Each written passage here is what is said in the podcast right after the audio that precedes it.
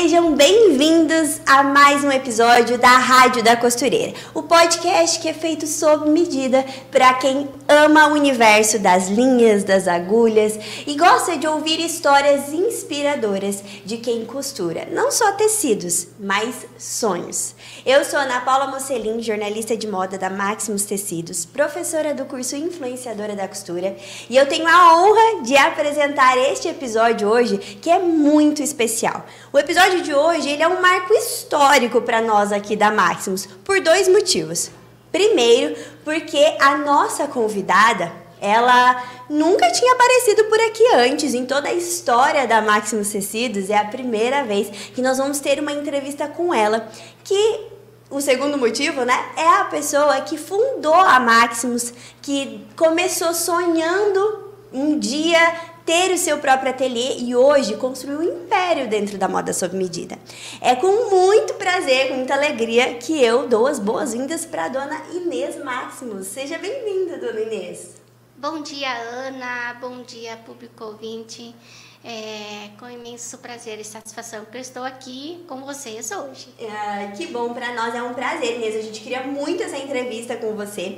Nós temos muitas ouvintes espalhados por todo o Brasil e pelo mundo. Tem muitas pessoas de fora do Brasil que acompanham a gente também. Então, você aí que está assistindo o nosso episódio ao vivo, eu vou pedir para você mandar no chat, manda o seu oi, manda o seu, a sua mensagem aqui para Inês. Você tem alguma dúvida? Dúvida, que alguma pergunta que você gostaria de fazer para a Dona Inês, a gente fala muito dela aqui nos nossos conteúdos da Maximus, afinal de contas é a costureira que iniciou todo é, o império da Maximus, né? E hoje a gente vai conhecer um pouquinho mais da história dela, porque eu tenho certeza que vai te inspirar. Então, interage com a gente aqui no chat, eu vou ficar de olho nos comentários para trazer alguns aqui na tela, poder responder as dúvidas de vocês e trazer a participação de vocês, porque é isso que é legal. A nossa Rádio da Costureira, Inês, ela não é só uma entrevista, assim, é um bate-papo e a gente tá em casa, sabe? Sim. Com muitas pessoas que gostam desse universo da moda, da costura. Então, aproveita e já curte esse episódio também, já compartilha nas suas redes sociais, porque você sabe que é muito importante para a Rádio da Costureira chegar a cada vez mais a mais pessoas, né? E então, Inês, hoje nós estamos é, comemorando nesse mês de janeiro, né? 40 anos da Maximus Atelier, né? Da Maximus como um todo, o grupo Maximus, que começou com uma empresa, mas hoje, na verdade, não é só uma empresa, são várias, Sim. né? Um grupo mesmo. E só que como tudo que começa grande, um dia começou pequeno. E começou com a sua história, o seu sonho, o sonho da menininha lá na infância, que se apaixonou pelo universo da costura. Então, você pode, para a gente começar a nossa entrevista aqui, Inês, contar quem é a dona Inês, quem é a Inês e quando começou, como nasceu o seu amor pela costura? Bom, eu, eu sou uma filha de pequenos agricultores. Meus pais moravam aqui no interior do município de Toledo. É, somos em nove irmãos e os meus pais tinham uma pequena área de três alqueires de terra onde todos teriam que sobreviver. A gente ia para a escola é, a pé, era três quilômetros de chão, às vezes nem calçado tinha para ir, mas era assim a, a, nossa história da infância. E eu sempre eu me destacava é, em, em educação artística. Então, por ali já começou a, a a despertar alguma coisa diferente em mim, porque eu não gostava de ir na roça. Uhum. Então eu trocava por qualquer outra tarefa, mas não queria as atividades rurais. Uhum. E Daí, quando tinha datas assim comemorativas na escola, reunião de diretoria, eu já desenhava Sim. cartõezinhos para dar de presente para a diretoria, para os professores. Então, é, é ali e eu copiava os santinhos que tinha pendurado nas paredes da casa e fazia aqueles cartões e presenteava. E depois eu via retalhos de tecidos, que eu ia na casa das amiguinhas, tecidos diferentes dos que a minha mãe fazia roupa para nós. Eu juntava tudo que eu via por lá, eu levava e fazia roupinha para as bonecas, tudo costurado na mão, fazendo já isso desde lá do primário. Então, a, assim que eu a, a, mais remota lembrança que eu tenho de iniciar com desenho, com costura é esta. Lá, lá com meus oito, sete anos de idade, fazendo essas atividades que era junto na escola. E depois tinha uma maquininha de costura manivela, né, que eu tenho Quem ela até hoje. dessa máquina? Porque eu acho que muitas das nossas ouvintes também cresceram com uma história parecida, assim, da mãe ser costureira e ter uma máquina dessas em casa e brincar com essa máquina. Se você tem, se identifica com essa história da Dona Inês, vai comentando aqui no chat. E então a minha mãe costurava as roupas para nós com tecido tudo igual. Dia de chuva era dia de costurar, que daí não podia fazer as atividades na lavoura, então era o dia da costura. casa, uhum. E eu ficava do lado. E, e aquilo sempre me encantava. E ela não deixava mexer na máquina para não quebrar agulha. Mas daí quando ela ia para a roça, eu pegava escondido e eu costurava, né? E, e daí, é, aos nove anos, eu já tive a proeza de eu pegar a calça do meu irmão. Só tinha um irmão, né? Só certo meninas. Cortei ela, porque ela tinha um furinho no joelho. Pra mim, ah, vou cortar, fazer uma bermuda, né? Pra eu ter tecido para poder fazer alguma peça de roupa. Porque a gente não tinha tecido. Então, da sobra das pernas, eu fiz uma saia para outra minha irmã. Nossa! E uma saia com preguinhas, toda bonitinha. Depois ela nem conseguiu brigar comigo, porque saiu Ficou uma muito saia. Né? Então, é, eu ainda era uma criancinha, porque com nove anos hoje, o que, que você faz? A pessoa não, não deixa nem sozinho um pouquinho em casa, né? E a Uhum. gente, naquela época, era, parece mais independente, né? Uhum. E, e já fiz. E, então, foi a primeira peça de roupa que eu cortei e fiz, eu tinha nove anos de idade. Nossa, é muito nova, né? Aham. E aprendeu olhando. Porque Sim, então. só vendo a minha mãe girando aquela manivela, conduzindo o tecido, só na- observando ela fazendo aquelas peças, né? E, e eu já fui lá, eu sou capaz, eu vou fazer, e eu fiz, né? Então, Determinada. é, e ali começou. Então, eu sempre me identifiquei com isso, e sempre foi minha paixão. Depois, eu, com 12 anos, eu já saí de casa, fui trabalhar fora de babá e morar na casa de família. E daí eu fiquei até os 17 anos. Daí depois da casa de família, eu fui trabalhar no armazém que vendia de tudo, já aqui em Toledo. Daí eu já tinha vindo para Toledo. Então, nesse armazém de secos e molhados, que a gente chamava, mas vendia tudo. Ele era setorizado. Então, tinha o setor eh, de secos e molhados, que eram Aham. alimentos. Tinha um, um outro, uma outra que tinha eh, material escolar, tinha calçada, tinha confecção e tinha tecidos. Então, daí eu já tinha 17 anos. Eu já estava aqui em Toledo, que eu estudava à noite, né?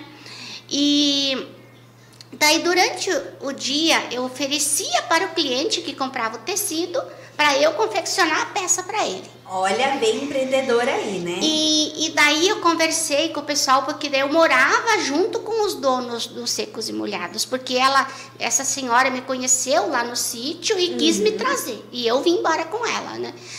E então eu morava com ela, então eu pedi uma máquina de costura, porque você não era registrada, você não tinha salário, então você ganhava um X por mês e morava junto com, com o pessoal, né? Sim. Os donos lá. Daí daí eu comprei uma máquina de costura já, daquela de pedal, né? Mas sem motor ainda de pedal, né? Aham. E coloquei atrás das prateleiras dos tecidos e daí lá eu costurava. Quando, quando entrava um cliente, eu, eu pegava e oferecia para eles é, para eu costurar para eles, Uhum. né? Então eu cortava e fazia ali mesmo. E quando entrava o cliente, eu ia atender ele. E assim eu fui me aperfeiçoando. Sempre costurando, mas por mais que eu tinha outro trabalho, eu não conseguia me desligar da costura. Ela sempre estava presente comigo. Era onde você se encontrava ali. Sim. E, e aí, depois disso, Inês, você. Quando foi que você decidiu, eu quero trabalhar com isso? Você já sonhava nessa época, com, no seu futuro, trabalhar com isso?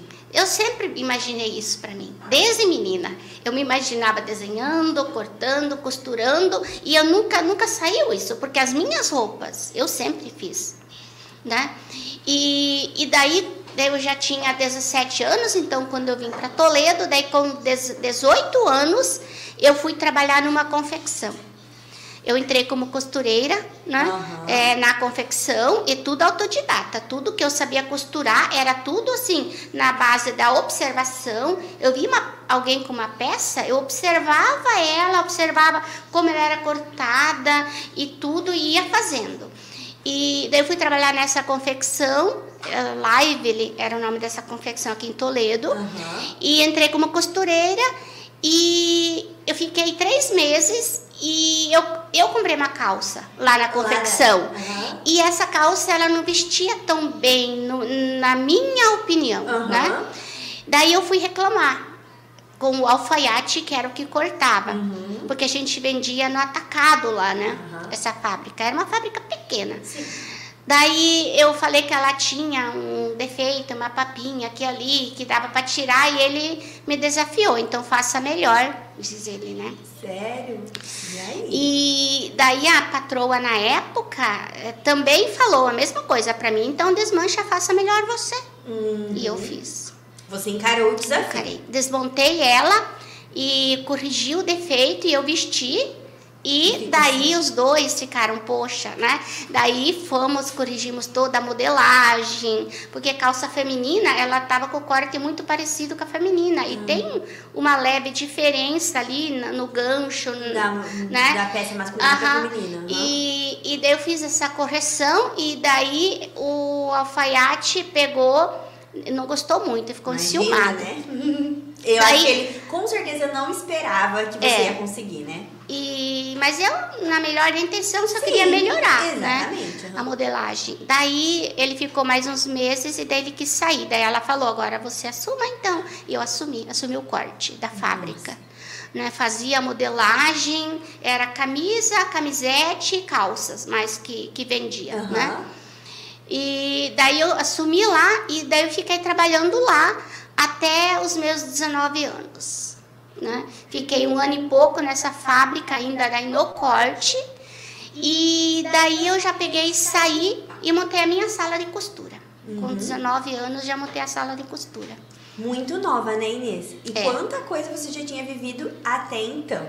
É, porque a gente começou muito nova, né? Então já tinha muita vivência, muita experiência.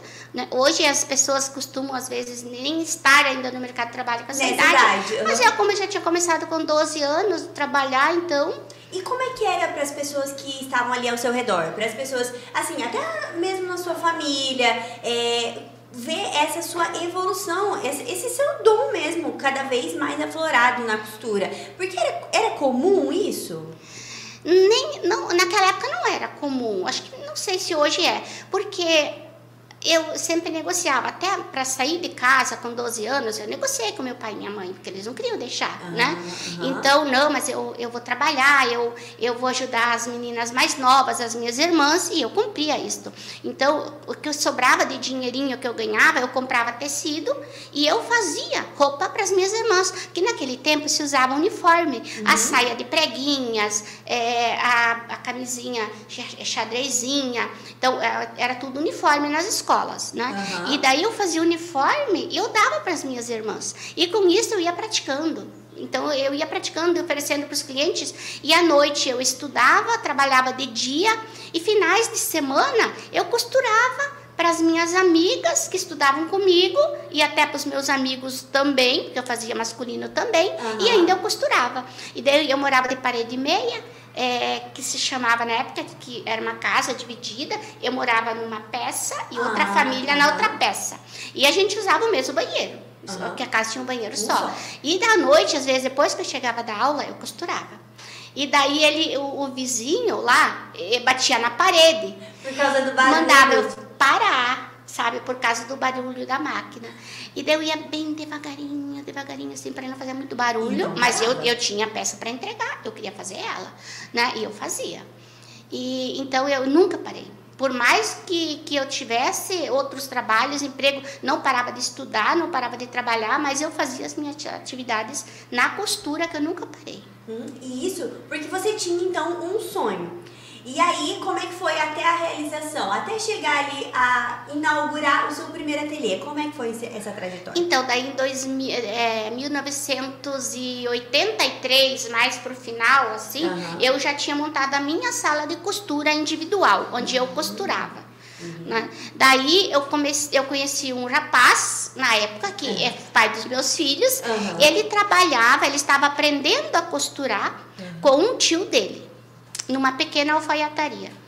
Daí nós começamos a namorar e daí no dia 10 de janeiro, esse tio dele ofereceu para vender para mim essa alfaiataria.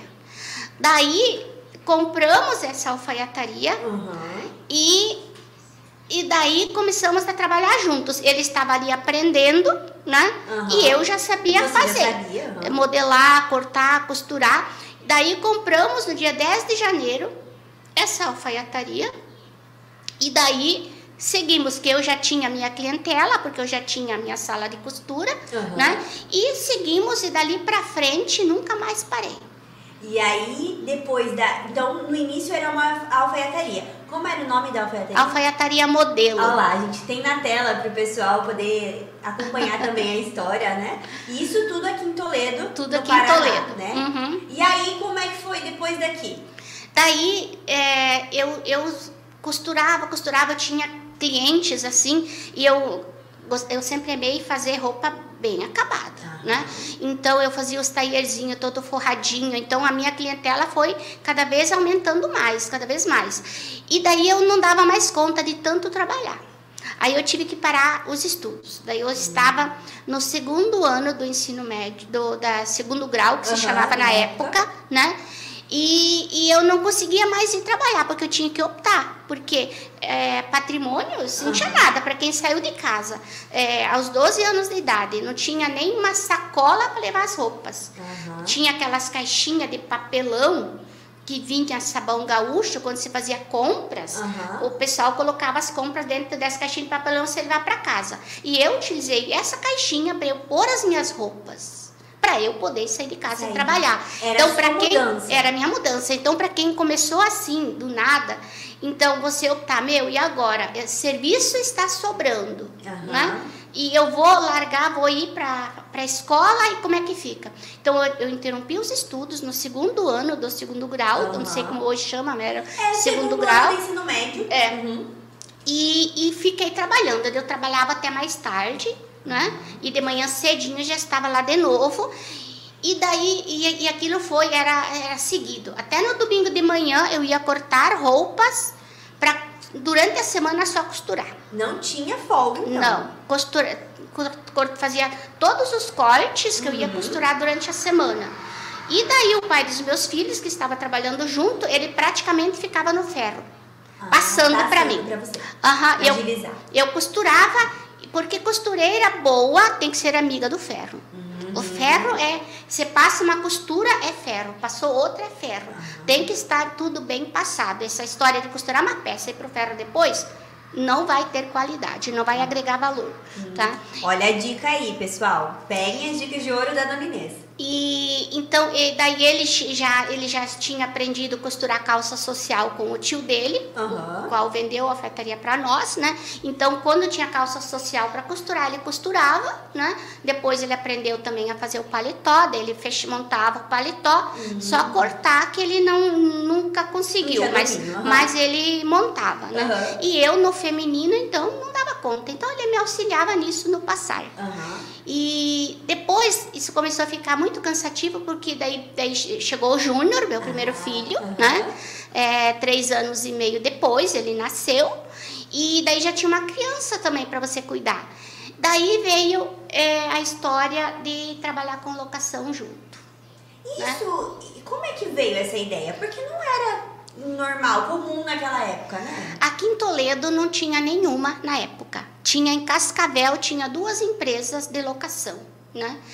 E, e eu fui fazer uma visita, visitar lá para ver como funcionava, né? Uhum. É, a mais antiga em Cascavel, hoje nem existe mais, que era a Manas Boutique. Aí eu conversei com a dona Manas na época, tudo, me apresentei, uma coisa assim bem transparente, que é o importante da uhum. pessoa fazer, nunca fazer nada por baixo dos panos, tudo na transparência, uhum. né?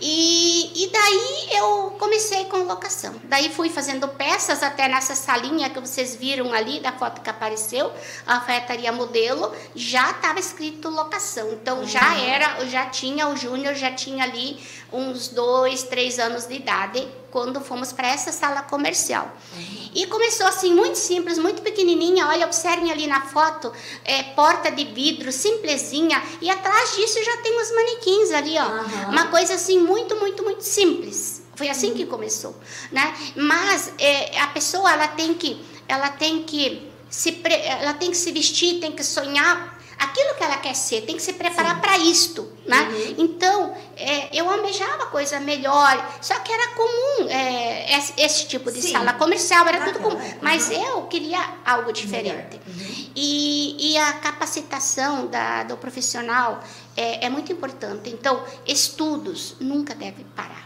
seja dentro da área da costura ou seja também em gestão, porque uma costureira ela precisa também se preparar nisso para ela saber administrar o seu dinheiro, as suas coisas. Então eu fazia muito curso em Sebrae, porque o Sebrae ele auxilia até hoje o até Sebrae hoje. é uma das melhores instituições para capacitar é, quem quer iniciar no, no, no, empreendimento, no negócio, alguma coisa. Uhum. Então eu fazia curso em todas as áreas todas mesmo.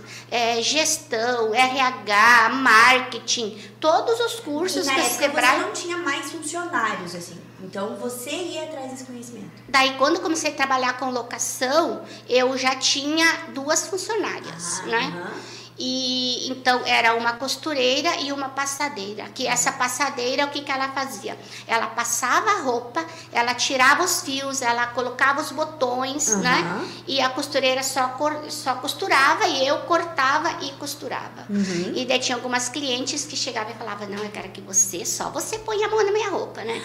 E elas não Queria queriam que, que, que, a outra minha colega, uhum. minha costureira, fosse ajudar a costurar, né? E então isso ajuda muito, porque quando você tem esses cursos, você se prepara, você tem uma visão aberta de tudo, Sim. né? Você tem uma mente aberta. É muito importante isso. Você não pode estar tá, com foco, você tem que ter, ser ampla a tua uhum. visão, né? E, e daí foi evoluindo, daí comecei com locação junto e daí foi muito rápido tudo. Quando viu, o negócio já era um grande negócio. Sim. E daí eu comecei a viajar para São Paulo, coisa que antes eu não fazia, né? E daí depois quando eu tive o terceiro filho, o Matheus, e entre isso ainda veio o Lucas, uhum. e eu sempre trabalhava muito, sabe? Então era cuidar de filho. Né? Ah, penso, até hoje às vezes falam, ah, como você tem coragem de deixar um filho sozinho. Gente, filhos é, não é o tempo que você passa com eles, uhum. e sim a qualidade do tempo no período, aquele momento que você está com eles. Uhum. Então, o toque, o afeto, é isso que, que é a diferença. Porque você pode estar o dia inteiro com os filhos, mas se você só grita, só briga, só fica em serviço e não dá atenção, não dá colo, não dá afeto, não adianta. Então, se você puder estar com os filhos só duas ou três horas, uhum. de a melhor qualidade do tempo. Esqueça qualquer outra atividade Sim. e nesse tempo é para eles. Uhum. Então eu sempre soube separar tal horário para os meus filhos. Uhum. Né? Então era horário de depois das seis até o horário de colocar eles dormir uhum. era para eles. Aí se eu tinha mais atividades eu ia fazer depois que eles estavam dormindo e não deixava nem que eles percebessem e soubessem que eu ainda iria trabalhar. Né? Então é muito importante as mães saber conciliar isso. É, e eu acho que é uma questão realmente que pega bastante, assim, as mães que trabalham até mesmo em casa costurando, né? De ter que administrar a família, a casa e, e poder fazer tudo bem feito. A gente se cobra muito, né? Mas às vezes não é aquilo de ser a melhor do mundo, mas ser a melhor para os seus filhos, né? E no seu trabalho. E isso eu acredito que a senhora conseguiu passar muito bem, porque inclusive eles cresceram junto com você no, no seu trabalho, né? E na, a paixão que você tinha pro seu trabalho passou para eles também, né? Sim, porque quando você tem filhos, você precisa né? É, dar, ter esse tempo de qualidade com eles, mas saber impor limites também, né? Uhum. E dar aos filhos o que eles precisam, não o que eles querem. Porque se der tudo o que eles querem, aí você se perde. Principalmente as mães que costuram em casa e que estão com os filhos, Sim. né? Então, estabelecer o limite, um horário, tudo, isso é fundamental. Que é o tempo que é pra, para os filhos estar com eles. E uhum. os outros para as atividades da costura, domésticas e tudo mais. Envolver os filhos nas atividades domésticas, fazer eles entender uhum. isso tudo, isso também é muito importante. Dar né? valor ao trabalho, né? Sim. Uhum. E então, depois da alfaiateria modelo, começou a locação. E aí, como foi Maximus? Como surgiu Maximus na sua vida? Então, daí eu eu um dia estava num consultório médico de, ginecologia e lá sempre tinha revistas, porque não tinha celular, tudo Sim. como é hoje, a pessoa fica lá, né? Então se tinha revistas na, sala de espera, ficava olhando. E daí eu, eu vi uma, uma propaganda assim da revista Caras. É, eu lembro até hoje, assim, a imagem era uma propaganda lá de Nova York, uhum. era internacional, e o nome em cima, assim, Maximus. E aquilo me marcou. Opa, achei o nome. Nossa, assim. Assim, aham. Uhum. E, e, e lá, e, e era um bar. Uhum. Não era, não era ligada. Não, assim. não. E era uma foto de moda, assim, é, é, uma fotografia de rua, assim, uhum. fotografada. E aquela, eu vi aquele nomezinho lá que mal aparecia no fundo da foto, né? Que me chamou a atenção. Nossa. E aí falei, agora achei. Que daí eu já estava querendo montar uma boutique. Uhum. Né? Eu já tinha a sala de costura, já estava trabalhando com locação de uhum. ternos e vestidos. E nessa sala da foto que uhum. apareceu nas imagens. E daí as casas pernambucanas de Toledo iriam se mudar de uhum. sala, que estavam ali há muitos anos, né? Uhum. E a dona Wanda da Loglio, que hoje eu acho que é, ela está viva ainda, é muito querida, é, ela hoje deve estar tá com 100 anos, e ela sempre admirava muito o meu trabalho. Ela passava e eu também admirava ela. Uhum. Lá, na época, ela tinha lá em média dos seus... É, beirando os 70 anos, uhum. magrinha, toda ajeitadinha, sempre andava de saltinho, né? E ela passava ali na frente, ela entrava para me dar um bom dia, alguma coisa. E eu falei que eu queria montar assim. Ela falou: o dia que minha sala desocupar, eu vou ceder um, um pedaço para você. E ela cumpriu. Daí, Nossa. até hoje, tem a boutique é, ali na Barão, do lado uhum. onde hoje é a Magazine Luiza. E ela cedeu uma parte para mim. Isso aqui é seu. E me fez um valor muito especial ali de aluguel. E eu fui para lá. Daí ali eu coloquei a boutique. Uhum. É, era só venda daí nesse espaço. Uhum. eu fiquei com os dois espaços. Uhum. E então tinha a boutique Maximus uhum. e a alfaiataria modelo. Daí depois eu começou a ficar cansativo porque boutique você tinha que viajar a cada 15 dias para São Paulo. e o Matheus era bebê e ele, eu levava junto. Eu levava para São Paulo, levava para Maringá, levava a babá junto, porque eu amamentava ele, né? Uhum. A babá era ficava, bebezinho mesmo. Era bebê, uhum. e, e a babá ia junto, e eu amamentava, porque eu não abria mão da amamentação, uhum. né? E, e daí começou a ficar cansativo, de quando ele fez um aninho e pouquinho, aí eu decidi, não, vou me desfazer da boutique, porque não aguento tanta viagem, né? Daí eu resolvi vender a boutique, mas não vender o nome. Ah, o nome eu quis manter. Daí eu fiz a junção. Maximus Criações Modelo. Ah, muito bom. Aí ficou esse nome, Maximus Criações Modelo. Tem Daí mudou a logo, uhum. né? É, e foi se criou isto. Uhum. Daí também mudamos de endereço. Então eu vendi a boutique e pegamos, saímos daquela salinha Uhum. E juntamos, viemos ali para a Avenida Maripá, na sala onde hoje é a Maximus Tecidos. Ah, uhum. Então fomos para esta sala com o nome Maximus Criações Modelo. Daí começou a aumentar o número de funcionários, foi contratando mais pessoas e foi um, um ramo assim que evoluiu muito rápido rápido, muito rápido mesmo. Porque locação, como é, as pessoas começavam a se vestir melhor, porque era mais acessível Uhum. a roupa de festa locada. Sim. E loja de venda não tinha roupa social, vestido ou terno. No muito nível fácil que pra precisava, vender. uhum. Precisava um terno, geralmente tinha que ir no alfaiate para Mandar mandar, fazer. fazer. um terno. Uhum. Né? E os nossos ternos de locação na época a gente fabricava tudo. Então era 100% das roupas de locação eram fabricação própria. Aham. Desde os ternos, porque eu modelava é, tudo, eu entretelava. E daí tinha o pai dos meus filhos e Aham. mais um outro alfaiate que já tinha daí também contratado, que inclusive é aquele alfaiate da confecção anterior. Não acredito. né? Que daí se tornou meu funcionário, o seu Antônio, que veio trabalhar comigo. Aí era meu funcionário. Olha só. Aham. E então eles montavam e faziam os ajustes dos ternos. E Aham. as costureiras daí faziam o ajuste dos femininos, né? Aham. E daí foi evoluindo. Daí eh, começamos, daí logo já comecei com noiva junto. Aham. né? Social, infantil, uma loja completa que atendesse a família. Porque até hoje tem lojas de locação eh, mais específicas. Uma trabalha só com festa e noiva, outra só com masculino, e daí tem uma outra já setorizada só infantil. E quem trabalha geralmente só com noiva é festa? Ah, porque criança não, porque criança vem bagunça loja, faz bagunça aqui, faz bagunça ali. Mas eu, eu para mim não é só o dinheiro, o retorno, é aquela satisfação. A de eu ter a realização. família na loja, Aham. sabe? Então eu não ligo, criança corre, grita. E, isso é lindo para mim. Eu amo isso.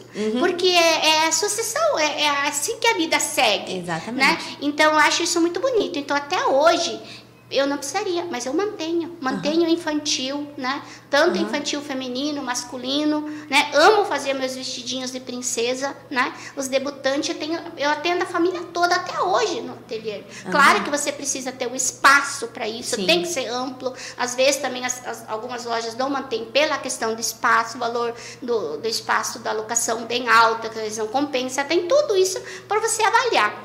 Mas eu, graças a Deus, consigo ter esses espaços bons, né? Aham. E mantenho ainda para a família toda. Com certeza. E, e assim marca, né? Fica fazendo parte das, das gerações da, da família, né? Porque daí a, a criança foi daminha no casamento, depois tem festa de 15 anos, e logo essa criança vai casar também, né? Então você vai vestindo e realizando sonhos por gerações, né? Sim, eu fiz vestido de batismo para uma Nossa, menina. até bebezinho. Depois, é, porque naquele tempo se usava mais vestidinho para batismo. E eu nem lembrava, depois de tantos anos, quando ela veio trazer a filha dela para alugar o vestido de primeira Eucaristia, ela trouxe numa caixinha. Né? O vestidinho para eu ver que eu tinha feito o vestido de batismo dela Olha tá? só. É da família da Lavec, aqui de Toledo. Então, nem eu lembrava, sabe? Então, você faz o vestido, que nem ali cheguei a fazer do batismo, de faz primeira comunhão, depois faz o Aham. 15 anos, faz o noiva. Depois vem as filhas dela já casando, né? Uhum. E, então, é legal, sabe? Com Participar certeza. da história né? Com da certeza. vida das pessoas. Com certeza. E a senhora participou bastante da minha também, porque eu lembro de ter sido. é, eu fui dama de, de casamento, né? De honra de casamento, e vim escolher, e aqueles vestidos rodados. Eu lembro da minha primeira Eucaristia, que eu também vim, é, na, fui na Maximus escolher um vestido, e aquilo era tão sonho de princesa, assim, sabe? Ir provar, e aí depois retirar o vestido. E aí você quer. A criança quer dormir com o vestido, né? Eu não queria tirar. E aí depois, é, eu lembro também que tinha até vestido de festa junina. Na, pra alugar no ateliê. E eu lembro que eu esperei. Eu acho que eu só consegui, a minha mãe só conseguiu é, deixar eu alugar um vestido de festa junina. Acho que eu já tava na oitava série. Então eu já tinha passado por várias festas juninas. Mas pra mim foi assim. Foi na oitava, não, acho que tava na quarta. Foi assim a realização de um sonho eu entrar no ateliê e poder escolher um vestido de festa junina também. Sim, até festa junina a gente tinha. As fantasias e as Uhum. festas juninas a gente retirou, né? Fez doação. É, o circo ficou com as fantasias, né? legal, E é uma instituição que cuida de meninas, aqui Casa de Maria, a gente doou todas as festas juninas, porque lá eles aproveitam mais, Com né? E a gente certeza. tinha centenas de vestidos, né? Então, é, eles aproveitam isso porque hoje eles têm que ter muitos funcionários. Uhum. Então, mas a gente trabalhava com tudo isso. Tudo, né? tudo, tudo mesmo. Uhum. E, e aí, até tem, Carol, coloca na tela para nós algumas imagens do ateliê aqui, é, já na Avenida Maripá, que aí já era o nome Maximus Ateliê, né? Aqui. É, e aí, uma empresa grande, porque já estava atendendo o público não só de Toledo, né, Dona Inês, mas de toda Sim. a região, né? Sim, é, daí quando eu vendi a boutique, né, daí é, tiramos o nome Maximus Criações Modelo e passei para Maximus, Maximus Atelier, uhum. né? Porque daí também já paramos de fazer é, os ternos sob medida, porque uhum. já não já, tinha... já não estava mais sendo, já uhum. não compensava mais, né? E, mas eu continuei criando as coleções masculinas que sempre fizeram muito sucesso. Uhum. Principalmente do tempo de lançamento de revistas, eu não abria mão de, uhum. de criar a coleção masculina. Uhum. Né? É, eu, eu sempre gostei de tecidos diferenciados, cores diferenciadas, é, sempre o diferente. Porque para você realmente quiser se destacar, se tu fizer o mesmo, a mesmice que todos fazem, você, você, não, você, vai ser mais uma. Mais uma. Né? Uhum. Então eu sempre gostei do diferente. Então, as coleções masculinas sendo lançadas junto com as coleções femininas. Embora não conseguia mais fazer tudo aqui, eu buscava grandes fábricas uhum. que aceitavam uhum. fazer de, de, fazer lá o corte uhum. né, e a montagem da minha coleção, mas que aceitavam eu criar o modelo e eu enviar o meu tecido. Né? Eles só Sim. faziam ali. Uhum, mas continuava com a marca, a né? Uhum. E, e, tinha ali a minha identidade. e daí tinha esse diferencial que não se conseguiam em, em, outras, em outras lojas. Empresas, né? Uhum. E até a gente vai mostrar aqui um trailer para vocês que eu peguei alguns. A nossa equipe montou um vídeo com alguns takes das, de desfiles de coleções, porque um dos marcos da Maximus é durante toda essa evolução, esse seu olhar, né, Donias, é voltado para aquilo que estava em alta lá fora, não, na, não apenas a visão aqui na cidade, a região, né, mas trazer sempre algo diferente, inovador. Eu acho que a, dentro da, da identidade da Maximus tem a sua personalidade que traz uma autenticidade e uma ousadia, assim, né? De não uhum. ter medo de ser o diferente. E ter isso realmente como diferencial. E aí veio a, a revista, né? Que foram anos de lançamento de revistas com editoriais de moda e essa, essa revista ficou por quanto tempo? Dez anos. Dez anos. Dez edições. Mas e faz quanto tempo que parou a revista? Eu acho que deve ter, ter parado Deve fazer uns 7, 8 anos por aí. Mas eu acho que a gente ainda encontra ela em consultórios, né, ainda em lojas, porque é uma revista que marcou mesmo, tinha muito conteúdo e também porque trazia imagens maravilhosas dos vestidos, das coleções novas da Dona Inês.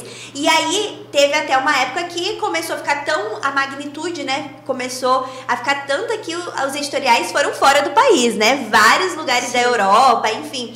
E a gente vai mostrar para vocês um videozinho para vocês poderem é, conferir, né, e sentir um gostinho de como é toda essa magnitude da Maximus, inclusive alguns takes também de desfiles para apresentar as novas coleções, porque daí lançava a revista e também lançava as novas coleções, né? Uhum. Então, coloca aí na tela, produção.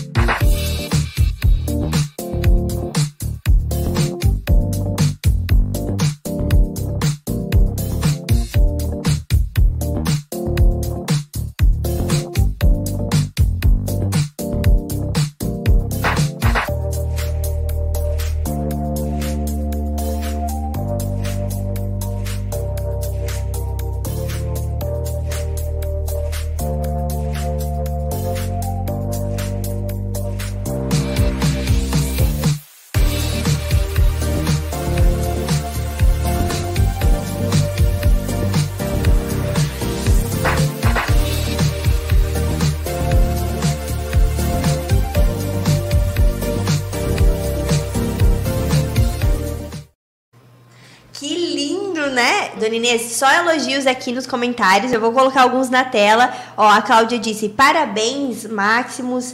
É, aqui, que história inspiradora. É, que mais? Aqui, até tem pedido para voltar com a revista, Dona Inês. Eu vi aqui um comentário. Ó, a Giane colocou: voltem com a revista, gente. É, que mais? A Silvia disse: que alegria saber dessa linda história da Maximus. Parabéns a todos. Ai, que gostoso saber que vocês estão acompanhando, estão gostando dessa história da, da Maximus, da Dona Inês. E a gente tem ainda mais para conversar, mas só por esse vídeo deu para ver é, o quanto é, assim, impecável, né? As criações da Dona Inês e também a, a, o que cada, cada vestido traz um, uma mensagem. Não é simplesmente um modelo, né? Então, Dona Inês, se você pudesse compartilhar para nós é, como que é o processo de criação? Porque você não simplesmente faz só mais um vestido. Não, é todo vestido ele ele tem que trazer a essência de quem usa ele, uhum. né?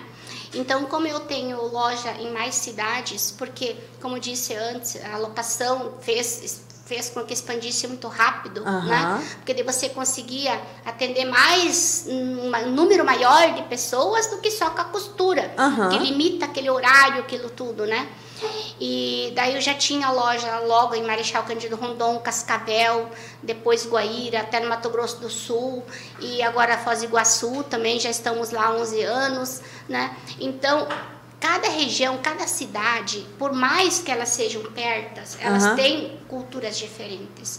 E, digamos, Foz do Iguaçu é uma cultura totalmente diferente daqui de Toledo ou de Cascavel. Uhum. Então, é, é sempre fácil para você realmente mergulhar nisso, de trazer é, no, na peça a essência da pessoa, você precisa entender um pouquinho mais da pessoa, uhum. né?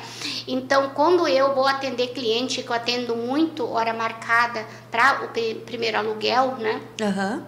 Eu, eu tenho que entender um pouquinho mais sobre essa pessoa, é, os lugares que ela frequenta, como é o, o, o, comportamento dela, né? Uhum. Então, nem, ninguém acerta, evolui se ele não entender o, do comportamento das pessoas, como a pessoa se comporta. E a forma que ela se veste é uma forma também é uma expressão de um comportamento. Uhum. Então você não tem como acertar se você quiser colocar é, algo que você gosta, que você deseja. Você precisa colocar aquilo que realmente é, é a essência da pessoa. Então uhum. ter uma boa conversa, entender ela quando você faz a sua medida e, e de, de, dentro do que aquilo que vai realizar a pessoa, que é a essência dela, dentro disso você dar as tuas dicas de melhoria, uhum. né?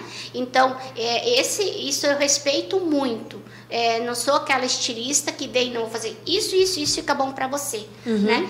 É, só a minha opinião. Eu Sim. respeito muito a opinião do meu cliente. Daí você realmente consegue colocar um sonho em cada vestido, uhum. em cada peça. Então, é, é as meninas, as debutantes, elas se realizam tanto com aqueles vestidos de princesa que fazem temático, qualquer tema que elas trazem. Sábado mesmo teve uma festa é, em Cidade de Leste do Paraguai com o tema A Bela e a Fera. Uhum. Ficou magnífico a festa da menina, todo um contexto, uhum. mas você saber estilizar isso, Sim. não trazer, ah, e aquilo eu fazer, não, você criar em cima disso, uhum. né? Entender o que a menina deseja e daí você melhorar aquilo. Uhum. Né? Então, daí sim você consegue entregar a mais do que a pessoa veio buscar. Sim.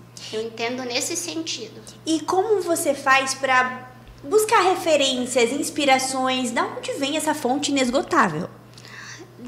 Antes da internet, Uhum. Eu fazia assinatura de revistas, uhum. né? Revistas internacionais, tinha a revista Ola, talvez hoje ela ainda existe, uhum. ela, ela é, é, é, é, da Europa, essa revista. Eu acho que é da Espanha, né? É, é.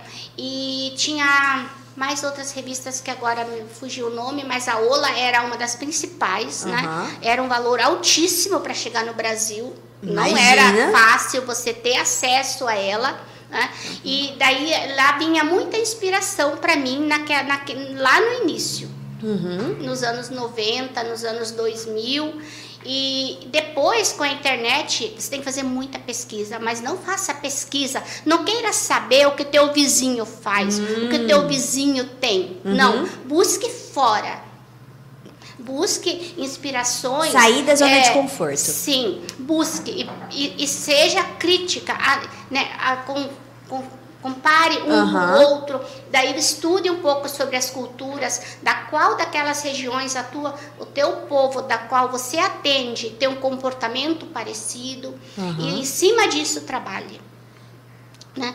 E, e daí você consegue acertar mais quando você lança coleções tá? Uhum. Então, ah, mas não vou deixar fotografar meu vestido, não vou deixar fazer vídeo quando a pessoa vem provar. Gente, não se, não se importem com isso. Uhum. Deixe fazer à vontade. Se a pessoa quis copiar o seu vestido, deixa copiar. Não se incomode com isso. Porque você, você saiu na frente. Se alguém copiou seu vestido, é mais uma pessoa que te admira. Exatamente. Não tem problema nenhum, eu não me incomodo com isso, sabe? Eu não fico gastando energia uhum. com isso, né? Até que alguém lá copiou meu vestido, eu já fiz outro, outro. já criei outro, já tive outra ideia, sabe? Então, gastar as energias sempre pensando para frente, sempre pensando melhor, pensando maior. Não fique se atendo a a mesquinharia, a coisas pequenas, uhum. pessoas tóxicas, pessoas nocivas, não vale a pena. Uhum. Siga, siga, siga em frente. Uhum. E, ah, mas que falam que você é difícil, que você é exigente, não dê importância, uhum. entendeu? Porque se falam é porque gostariam de ser como você é, mas não são capazes de fazer o que você faz.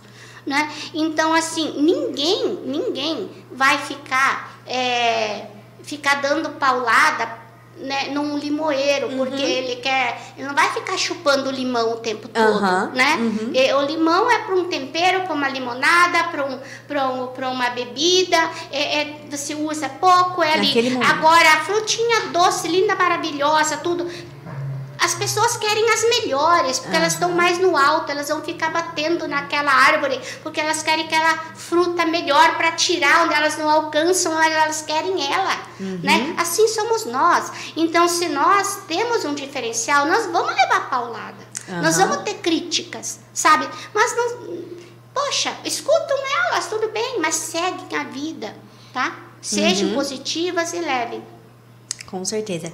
E, Dona Inês, você tem, assim, uma noção de quantas noivas você já vestiu ao longo desses 40 anos? Olha, não tem noção, mas são milhares. Não são centenas, não. São milhares. Muitas, muitas, muitas noivas mesmo. Eu acredito. E tem alguma, não sei, talvez, né, que te marcou, alguma história, às vezes, com alguma cliente que te marcou, seja porque te emocionou, ou até mesmo porque foi um desafio, às vezes, ou até algo assim, sabe, aquele perrengue, alguma coisa mais engraçada? Teve alguma coisa que te marcou? Olha, uma das primeiras noivas foi a que mais me marcou. É. Porque para aquele, aquele tempo, aquilo foi fora do normal. normal. Porque ela quis o vestido lilás e midi. Para casar? Para casar na igreja. Gente. E... Se já é estranho assim, né? Fora do comum hoje, imagina há 40 anos. Sim. E Sandra Berticelli, eu não, nem teu nome eu esqueço. Olha como marcou, é aqui de Toledo, especial. é né? Uhum. O marido é gerente da Caixa aqui, da agência central. Uhum. E ela foi assim, ela falou, meu, minha sogra vai me matar quando ela veio entrar na igreja. Mas eu amei tanto fazer esse vestido, porque eu gosto das coisas ousadas, ousadas. inovadoras, né? uhum. né? Então aquilo marcou para mim, né? E ela ficou uma noiva muito linda. Ela, ela, ela era uma menina bem delicada, miudinha, assim, ela ficou muito linda. E não se encontrava pérolas lilás. E foi a primeira vez que eu tive que aprender a tingir pérolas. Nossa, o desafio. Porque tinha que ter as pérolas lilás. Hum. Né? E eu fui atrás, pesquisei até que eu descobri como se atingia pérolas. E eu tingi as pérolas para bordar o vestido dela com Nossa. pérolas. E agora, recentemente, um pouco um vestido que me marcou bastante foi para uma noiva de Cidade Leste que queria casar toda de preto.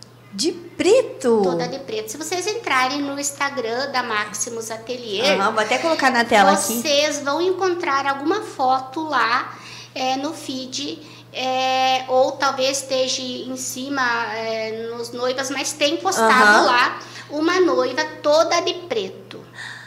Nossa. E então, é, inclusive véu, arranjo, assim, todo, vestido todo, toda de preto.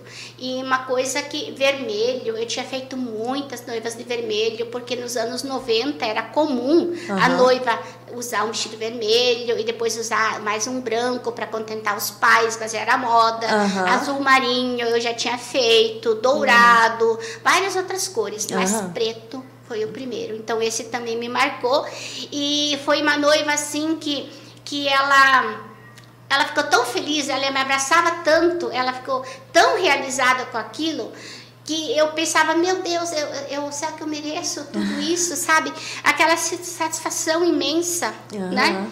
E outra noiva que marcou bastante foi no tempo da pandemia, também da, de cidade de leste do Paraguai que ela tinha mandado fazer um vestido aqui no Brasil, inclusive em outra Uhum. loja e estavam vendo sempre por videochamada e ela não estava gostando do vestido Uhum. e não era, eh, não estava próximo eh, da referência que ela Uhum. tinha para fazer o vestido e, e daí na época eh, a ponte eh, da amizade Fechou. estava fechada, não Uhum. podia vir para o Brasil, né? E, e no Paraguai os eventos estavam liberados e no Brasil não, né? E, e daí o que, que ela fez? Ela atravessou o Rio Paraná com uma lanchinha, aquelas de remo, Aham. que ela pagou um pessoal para atravessar ela à noite, à meia-noite Meu Deus. para vir para o Brasil para eu atender, para eu fazer o vestido dela. E, e eu em 30 dias fiz um vestido glamouroso. A Rosana também, vocês vão encontrar fotos dela no nosso Instagram. É um vestido sereia com uma sobressaia e no sereia cheia de pluminhas, a sereia embaixo, com bastante plumas. E também foi uma noiva assim que ela me abraçava, ela chorava, porque eu tinha realizado o sonho que ela ia realmente casar com o vestido que ela quis. E como aqui estava fechado, não tinha eventos, eu reuni a equipe toda e nós fizemos o vestido dela, que era super trabalhoso. Conseguimos entregar para ela com 25 dias Nossa. esse vestido, né? E então foi assim, algo assim, a pessoa se colocar tanto em risco quanto essa Muito, noiva se colocou, né? Aham. E para vir para cá para fazer um vestido, né? Então marcou muito e, e assim a satisfação quando você vê que você realizou um sonho de uma pessoa assim, né? Então são, são histórias que marcam Ah. bastante, que você não fez só um vestido, você você vai ficar na para a história, né? Uhum. Na vida dessas pessoas, né? Inês, é isso que te faz continuar? Porque você não, não vejo você parando, né? Por mais que às vezes pode bater o cansaço, mas é assim, o brilho no olho que você tem quando você tá falando do seu trabalho, porque eu acho que não é só um trabalho, é a sua vida, né? E, e deve, deve ser realmente um senso de propósito, né? A hora que você vê a realização no rosto da cliente e, e assim, para um evento que marca a vida da pessoa, né? Isso faz tudo fazer sentido, né? Sim, hoje é, a gente não deve fazer nada apenas por dinheiro. Uhum. Porque daí você se torna uma pessoa amarga, uma pessoa Sim. triste, né? Uma Uhum. pessoa vazia, né? Uhum. Tem é, o, o- resultado, o que você apresenta é isso que isso que é o valor de fato, Uhum. né? Então ver a satisfação do cliente em tudo isto é, é isso sim que, que realmente me faz cada dia que re- isso me renova, me dá cada vez mais vontade e também é, a gente sempre tem que entender que sozinha nós não somos nada. Aham. Eu sempre valorizei muito as minhas equipes. Aham. Então eu tenho funcionário de muitos anos comigo, profissionalizei muitas pessoas. Hoje tem é, funcionárias minhas que têm os seus próprios negócios, Uhum. né? Do segmento do ramo que eu ensinei. Então eu também estou na história da vida dessas pessoas, né? E a gente sempre quer que essas pessoas também deem certo, que elas evoluam, que elas cresçam, que elas também gerem novos empregos, né? Então sempre você desejar o bem, querer que o outro também evolua. Uhum. E, e isso faz com que você sempre atrai também boas pessoas. Que sai uma, ela se torna um profissional liberal. Uhum. Mas se você deseja o bem, que essa pessoa também evolua e cresça, não uhum. tem aquela ciumeira, aquela coisa boba Sim. que muitos têm, essa energia já te traz outras pessoas boas, né? Então ter pessoas boas em volta de, no, de nós também ajuda muito. Uhum. E você ensinar essas pessoas, preparar as pessoas, não querer só achar um profissional pronto. Sim. Forme um profissional.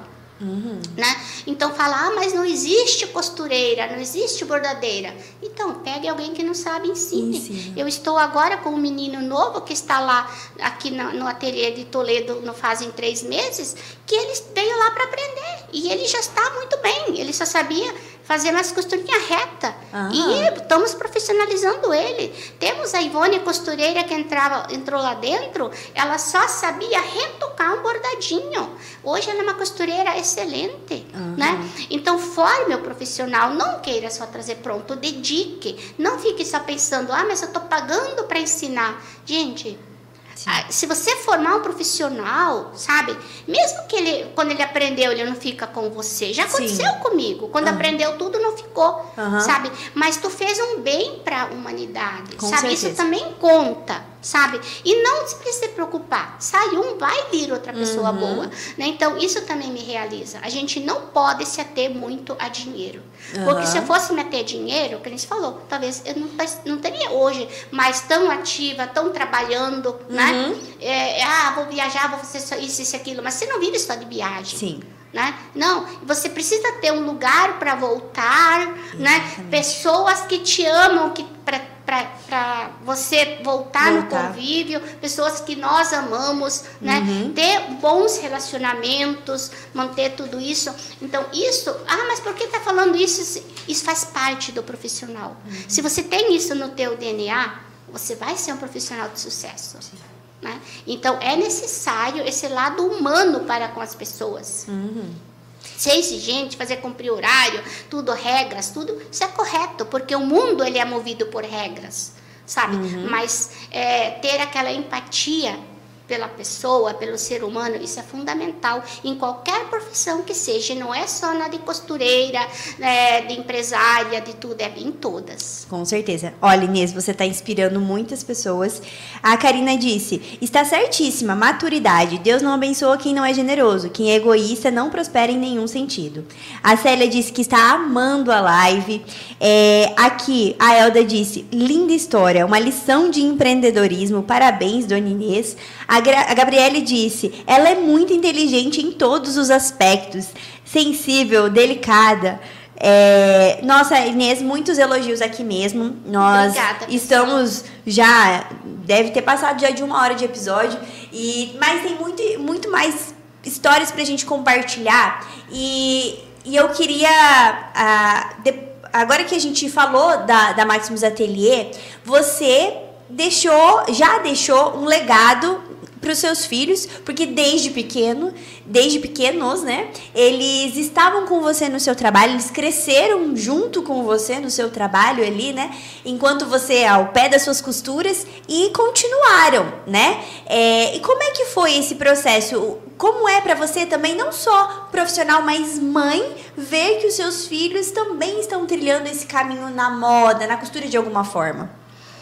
Olha, é, eu vejo assim, quando os filhos seguem meio que o, o no segmento dos pais, uhum. é, eles têm de alguma forma é, uma identificação. Sim. Eu nunca influenciei assim de uma forma, olha, eu quero que você siga isso, aquilo. Uhum. Eu deixei livre. Uhum. Mas como eles, principalmente o Júnior, que desde muito pequeno, muito novo, ele já fazia o serviço de boy, estudava meio período, outro meio período fazia serviço de boy, daí começava a sentar na, na mesa e da máquina, cortava lá um pedacinho quadrado, mais dois pedacinhos pequenos, emendava lá como se fosse uma camisa, uhum. né? E, e, cheguei até a pensar que ele ia entrar também querendo na parte de costura. Uhum. Mas eu deixava totalmente à vontade, sem influenciar nada, e entrou nesse ramo assim, mais do marketing, que ele uhum. se identificou muito nisso logo lá com seus 16 anos em média.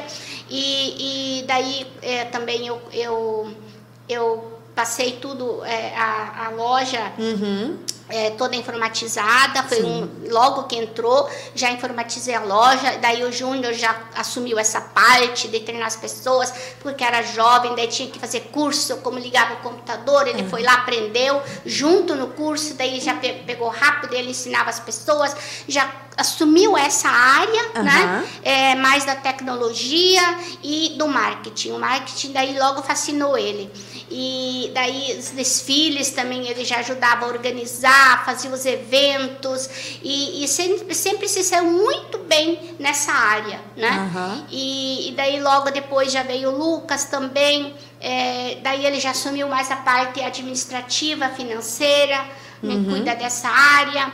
E depois já veio o Matheus, o Matheus já deixou bem sinais claros que ele não queria trabalhar nas empresas, que ele queria uma vida diferente. Aham. Eu falei, não tem problema nenhum, você faz o que você quiser, quando você quiser. Aham. Só que à toa você não vai ficar. Sim. Enquanto você não tem o teu trabalho, tu vai trabalhar aqui meio período. Uhum. Porque para não ficar é, à toa, porque Sim. realmente é essa responsabilidade.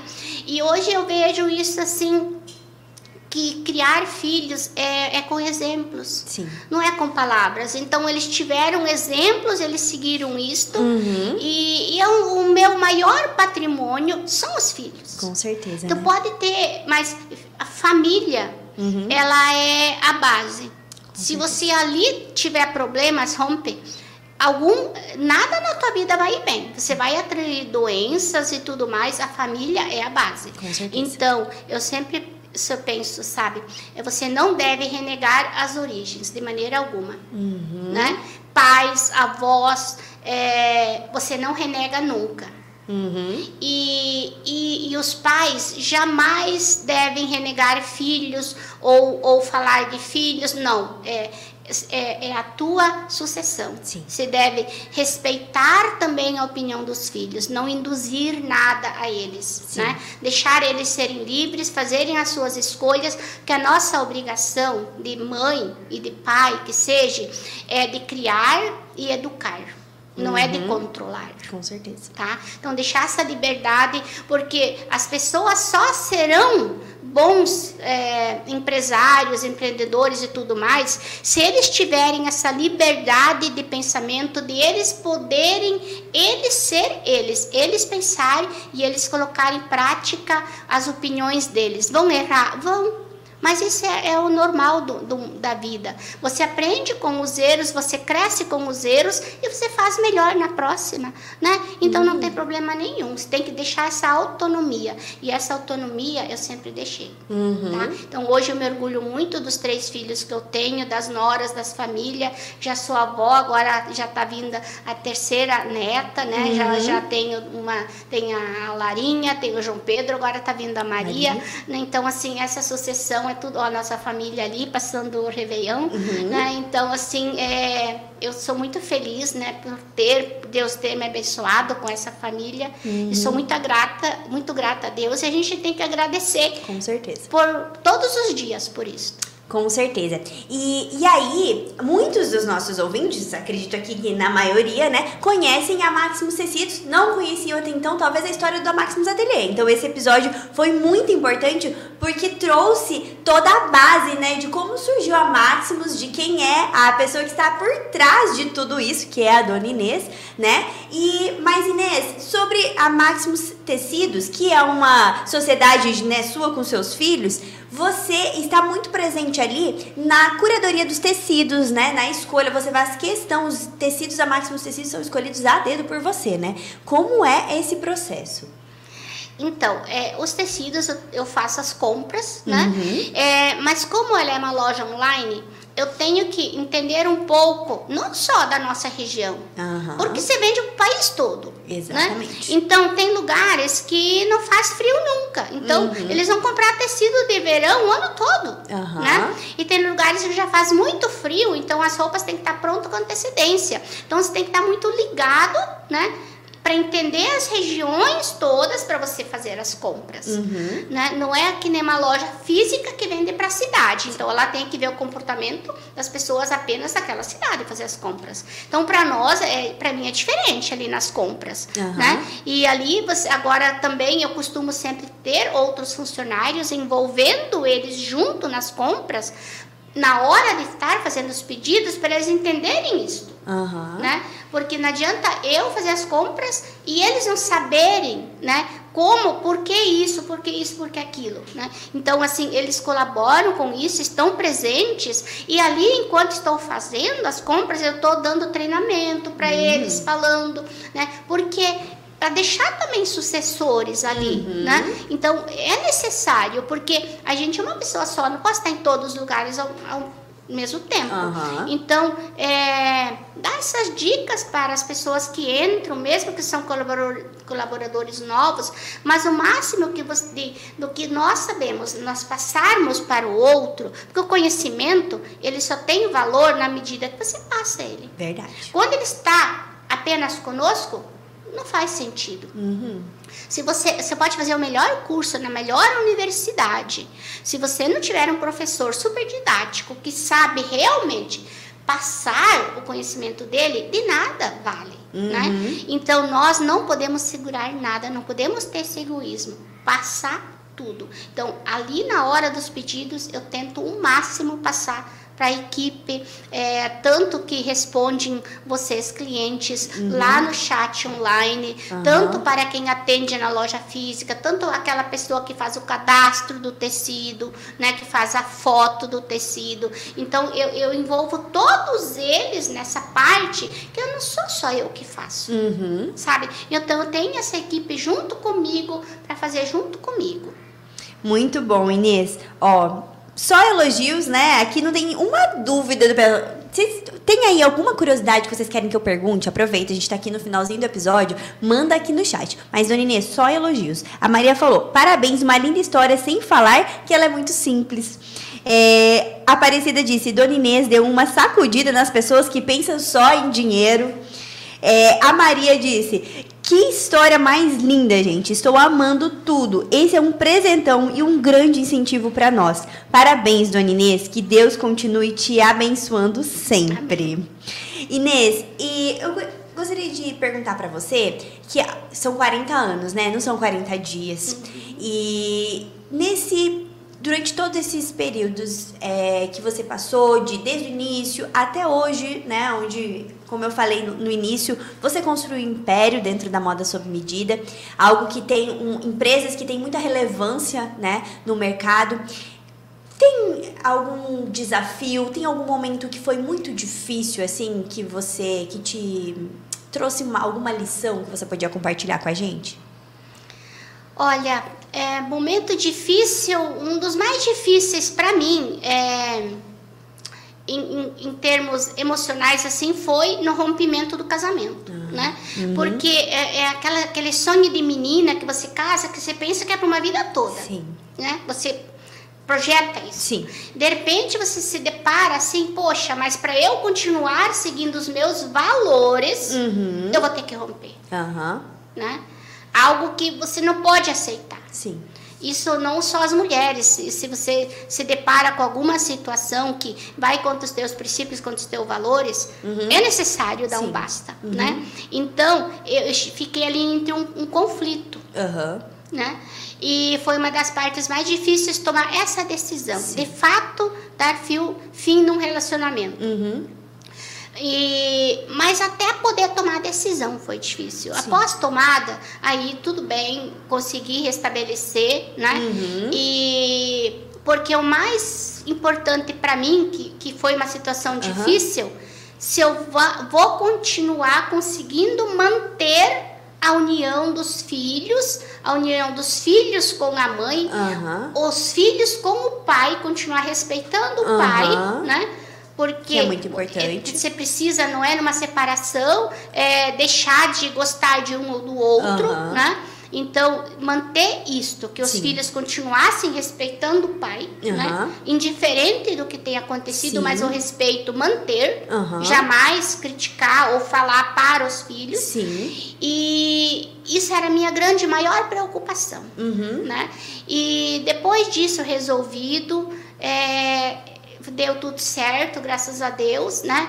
Porque eu pensava assim, se, se eu colocar em risco Uhum. qualquer é, coisa dos meus filhos, Sim. eu ia continuar Sim. né? Aham. Mas eles, eu, eu queria que realmente te continuassem com uma estrutura, Sim. né? Uhum. E, e eu fui buscar apoio é, na época com não, não fazia terapia, Aham. então eu fui buscar ajuda com um padre que os padres têm muita psicologia, Sim. eles estudam muito e um padre que era o pároco aqui de Toledo, hoje ele não está mais aqui, foi transferido, ele me disse se você quiser manter é, a tua família, os teus filhos, a educação que você dá, então separe. Aham. Perdoe novamente, mas separe. Aham. Mas eu já tinha tomado decisão e essas palavras para mim foram muito fortes, né? Aham. E então esse foi o meu maior desafio, porque ele mexia com tudo, mexia família, mexia é, empresas, mexia tudo Uhum. e é o momento de novamente se não se apegar em patrimônio em nada, é, Uhum. ter com alegria, entendeu? Não não se apegue, ah, tem partilha disso. Vai com alegria. Sim. Não importa quem construiu, Uhum. deseja o bem e vai. Sim, Né? E foi, acho que, uma das decisões mais difíceis. com certeza. E, e Deus só me abençoou a partir disso, né? Uhum. E graças a Deus os filhos têm bom relacionamento com o pai e com a mãe. E eu consegui realmente é, que a família continuasse. Sim. Acabou um casamento, mas a família continuou. Uhum. E as empresas também, né? Também, Tudo. também. A dona Inês Esse foi um continuou dos trabalhando. desafios. Aham. Uhum. E se você pudesse, Inês, dar um conselho para as pessoas que estão nos acompanhando, costureiras, costureiros também, que têm esse sonho de um dia ter o seu próprio negócio, um dia ter o seu próprio ateliê, como você teve e hoje construiu mais do que um, um, um, um ateliê, mais uma marca, né? É, o que você poderia dizer para essas pessoas? Olha, em primeiro lugar, é, seja humilde sempre. A pessoa arrogante, ela não chega em lugar nenhum. Respeite as pessoas, respeite as pessoas, respeite as suas origens, respeite a opinião das pessoas, não queira fazer valer a sua, né? Porque você pode saber fazer a melhor costura, eh, mas se você não tiver é, isso, provavelmente você não vai ter, vai ter sucesso. Porque as pessoas não vão se sentir bem com você. Né? Então, você prestar um bom serviço é fundamental. Termine, se tu vai fazer uma peça, seja ela que for, seja uma saia, uma bermuda, por mais simples que seja, não termine ela em cima da hora. Termine ela pelo menos um dia com antecedência. Antes de você pendurar ela, olhe ela. Se não tem nada que ficou, que você tem que melhorar, e daí você pendure ela. No outro dia de manhã, vai e olha de novo para essa peça. Dá mais uma olhadinha se tem algo que você possa melhorar, antes que o cliente veja. Tá? Então, entregue um serviço de excelência. É o fundamental. O seu melhor. Se dedique. Coloque amor em tudo que você faz. Tá? E não pense, ah, faça tudo por dinheiro. O dinheiro, ele não deve ser a essência. Ele deve ser a consequência. O dinheiro vem depois. Não fique na frente você visualizando o dinheiro. Não vai te trazer boas energias. Visualize a satisfação do teu cliente, você entregar o seu melhor. O dinheiro vai ser consequência. Nossa, muito obrigada, Dona Inês. Com certeza as suas palavras vão fazer a diferença na vida de muitas pessoas. Aqui, depois você vai poder olhar nos comentários, é, pessoas dizendo até que estão emocionadas escutando a senhora falar, pessoas que se identificaram e pessoas que precisavam ouvir, com certeza, muito do- daquilo que você compartilhou aqui hoje. Então, quero te agradecer. É, e eu quero aproveitar que hoje a gente está num momento especial, comemorando os 40 anos da Maximus. Nós estamos preparando, a gente fez uma programação toda especial para vocês. Então hoje teve o episódio da Rádio da Costureira com a Dona Inês, essa entrevista inédita, mas a gente tem mais. Hoje à noite, às 18 horas, aqui no canal do YouTube da Máximos Tecidos, nós vamos ter uma live especial, uma live com a Dona Inês, com a Camila, pra gente poder comemorar com vocês esses 40 anos de um jeito que eu sei que vocês amam, que é com ofertas, com muitas promoções especiais no site da Maximus Tecidos. Nós estamos começando uma promoção especial dos 40 anos da Maximus, mas é por tempo limitado, tá? São só 4 dias para você aproveitar. Aqui na descrição desse episódio, você confere o nosso catálogo de ofertas, o link para você baixar o catálogo, poder conferir os nossos lançamentos e as promoções tem desconto muito especial para vocês, inclusive em máquinas de costura da Singer, porque também temos produtos da Singer no nosso site. Temos aviamentos, acessórios para costura, para artesanato e muitos tecidos, tecidos escolhidos a dedo pela, pela estilista Inês Maximus, né? Que você viu aqui. Ela prepara, tem toda uma equipe que, junto com ela, seleciona os tecidos pensando em quem vai comprar. E além disso, aqui na descrição a gente tem um link de lista VIP, porque você é nosso convidado VIP para essa live às 18 horas. Então, para você receber em primeira mão tudo, você clica aqui embaixo na descrição e se inscreve gratuitamente na, na, nossa lista VIP. Hoje vai ter sorteios, vai ter presentes, vai ter muitas surpresas. Quem sabe você vai ganhar uma máquina de costura da Singer. Olha, aproveita, aperta aqui no link e se inscreva, viu? Eu quero agradecer a companhia de vocês nesse episódio. A gente, infelizmente, tem que encerrar, né? Eu gostaria de conversar muito mais com a Dona Inês, porque eu tenho certeza que ela tem muito mais para compartilhar com a gente. Mas vamos deixar combinado que você volta, Inês, pode ser? Vamos voltar. Ó, peguem aqui nos comentários pra Dona Inês voltar, porque com certeza ela tem muita informação de moda, de moda festa, moda noiva para compartilhar com a gente. Você tem algo preparado pra live hoje também, né, Inês? Ah, então, ó, Hoje de noite tem mais participação da Inês aqui no canal do YouTube da Maximus Tecidos. Gente, muito obrigada. Inês, muito obrigada mesmo por você ter aceito o nosso convite para estar aqui na Rádio da Costureira. Obrigada por ter aberto né, um pouco da sua vida, da sua história com a gente. É, talvez a gente não tem a noção, mas muitas pessoas vão ser impactadas e inspiradas por tudo aquilo que você falou aqui hoje.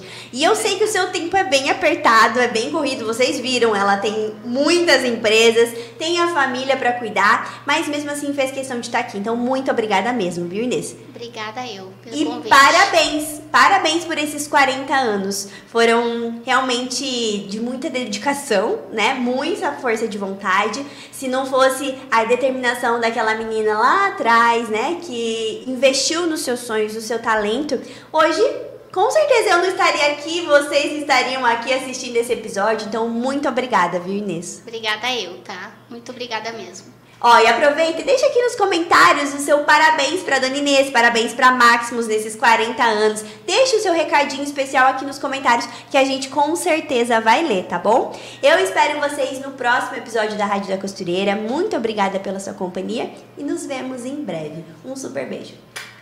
Tchau. Tchau.